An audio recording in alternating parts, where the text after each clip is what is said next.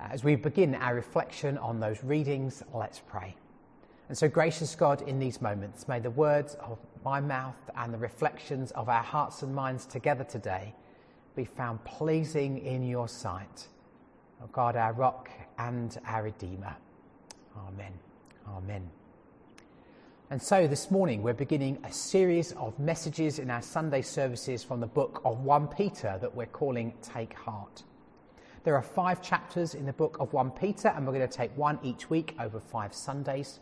We won't cover every verse in this New Testament letter, but I do encourage you to read it all over these weeks, and it'll be more than enough to get a sense of the message that was being written to those who first received this letter, but also to get a sense of the message that it might have to bring to us today. And so before we think about our particular reading this morning, let's consider a little bit about this New Testament book together. 1 Peter is one of the letters written in the New Testament that would have been widely circulated and read and listened to by those in the early church, by those who became Christians at the beginning of the church's history. Like many of those letters, 1 Peter is short and sharp and to the point. It includes practical advice for Christians at taking their early steps in their faith, helping them anticipate where the problems might come and how they can navigate them. It's full of wonder about Jesus and what Jesus had done in giving his life in order to rescue the people. It's full of wonder about what Jesus reveals to us about the character and nature of God. It's realistic about the dangers that the Christian community will face, including those who try to stifle and stamp out their faith. It's also realistic about the challenges which might arise within the Christian community itself. And through it all, it's a letter that draws on motifs and verses from the Old Testament to give a sense of depth as people live out who they're being called to be as disciples of Jesus. It's being offered to them as an encouragement to take heart in the midst of all of the struggles that they're facing. And I think that's one of the ways in which we will connect with this letter over the weeks ahead. We think it was most likely written by, or at least dictated by, Peter, who we read about in the Gospels, although there are those who suggest that it reads a lot like Paul's letters. Most people seem to think it was written between 62 and 66 AD, although those who think Peter might not be the author suggest it could have been written later. There are similarities and connections, and as we go through the book together, I hope you will pick up on some of this, particularly with Acts and with Romans and with Hebrews. And all of that suggests that actually, regardless of who wrote it and precisely what date it was written on, this is a letter very firmly rooted in the early Christian tradition, in the life of the church in the first century. This is in the mainstream of Christian thought and practice. The letter would have been written in Greek and is one that's been composed with care. That is to say, it is direct, but the language is very deliberate. This has been thought through. We're told right at the beginning in verse 1 of chapter 1, that this is being written to Christians who've been forced to move from where they lived and now find themselves across Asia Minor, which is largely in what we would now know as Turkey.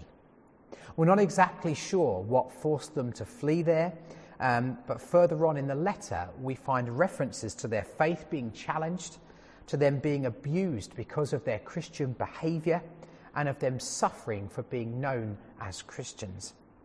As followers of Jesus, they were living differently from those around them. They didn't conform to the expectations that others in their community had of them, and this put them at odds with their neighbours, with their colleagues, and with the ruling authorities.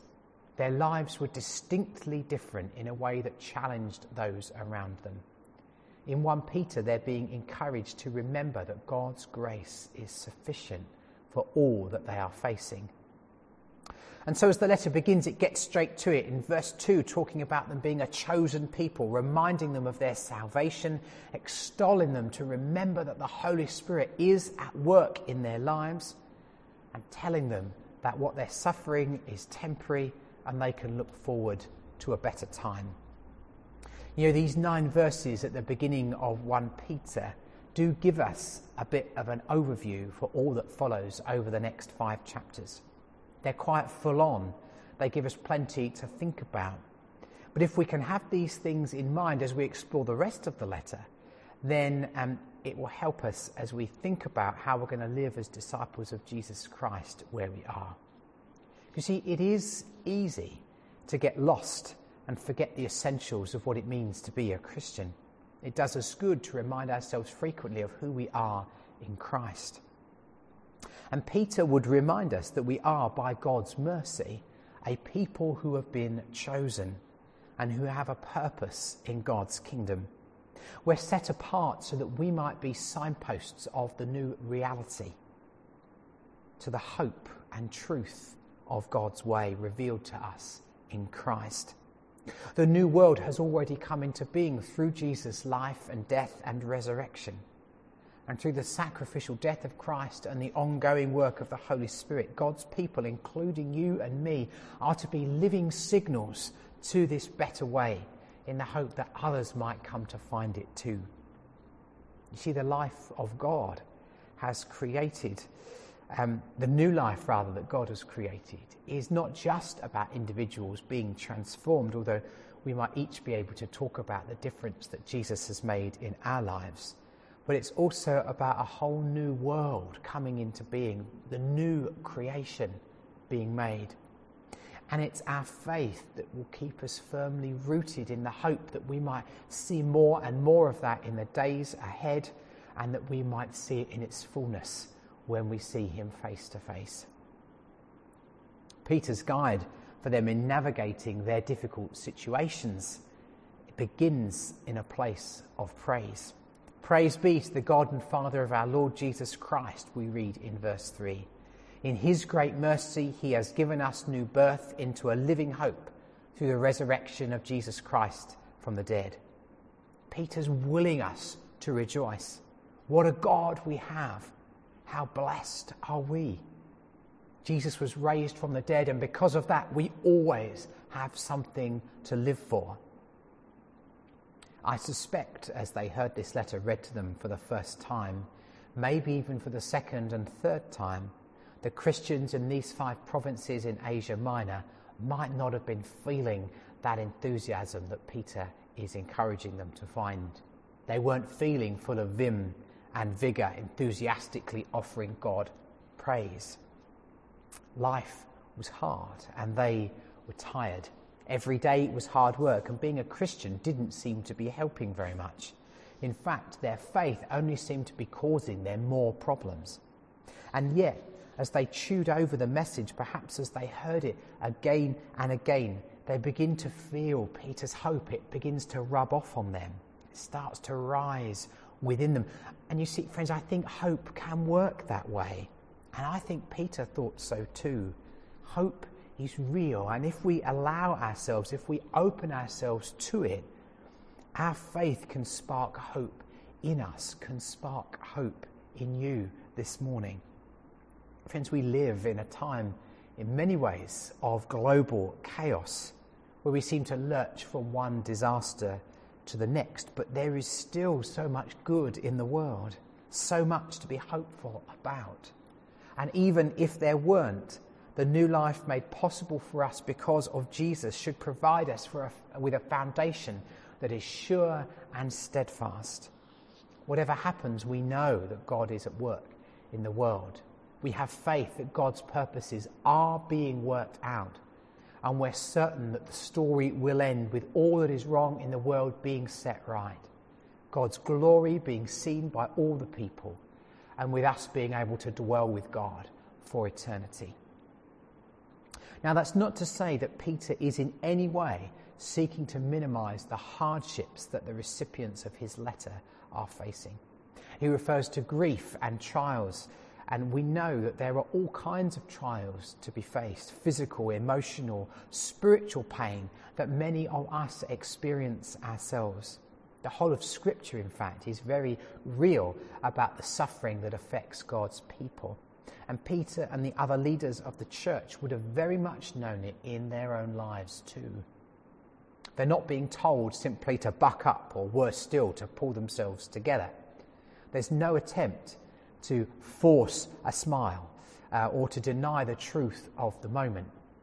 And you know, the truth is that sometimes church is not a great place for that kind of honesty and integrity. There's a temptation to try and minimize our pain.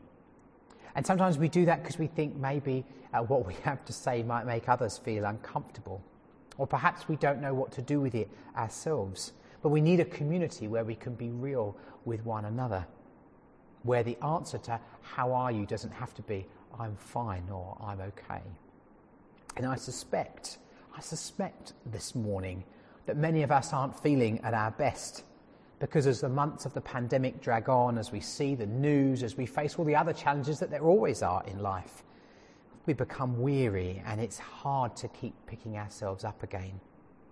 And as he begins to talk about the struggles that those early Christians were facing, Peter wants them to know, and I think would want us to know, that we're not alone and that God is able to do things in and through this time.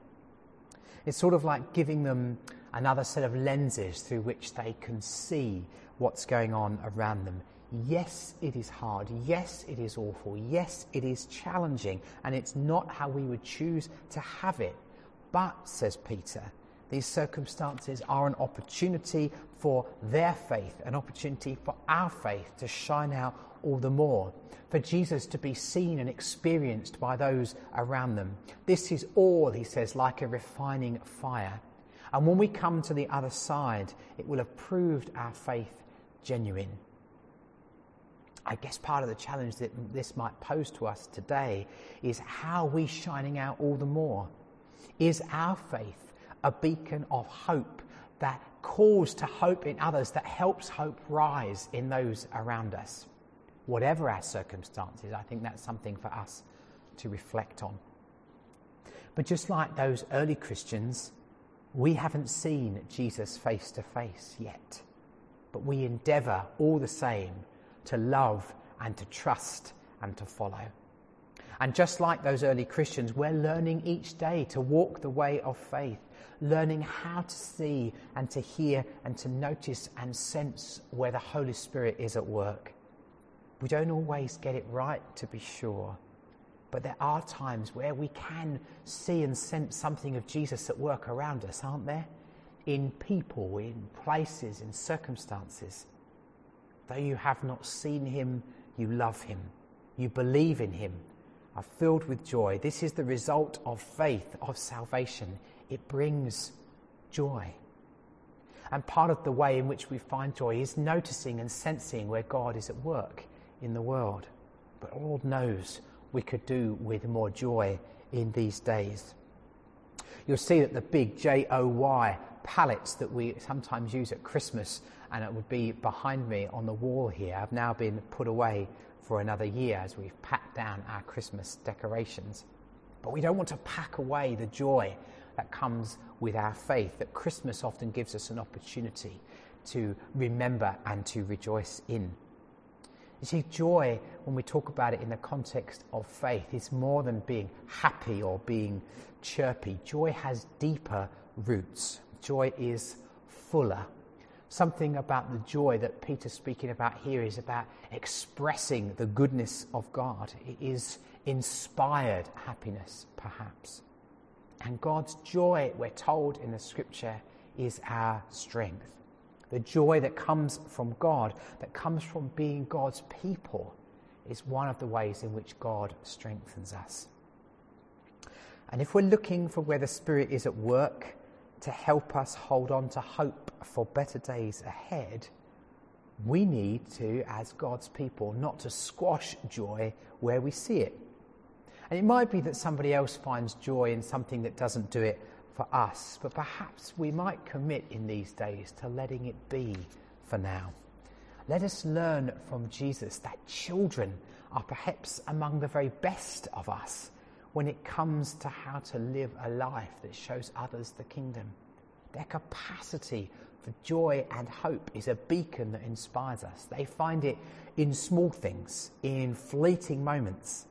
They seem to be able to snatch it and embrace it whenever and wherever they can. And we pray that they may be our example in the days ahead. Friends, all of this to say, it isn't easy right now, but because of what Jesus has done and the ongoing work of the Holy Spirit, we need never be without hope for the future. Have faith, friends. There are better days ahead. And may God bless you with a deep-rooted joy that brings life to you and those around you today. Amen.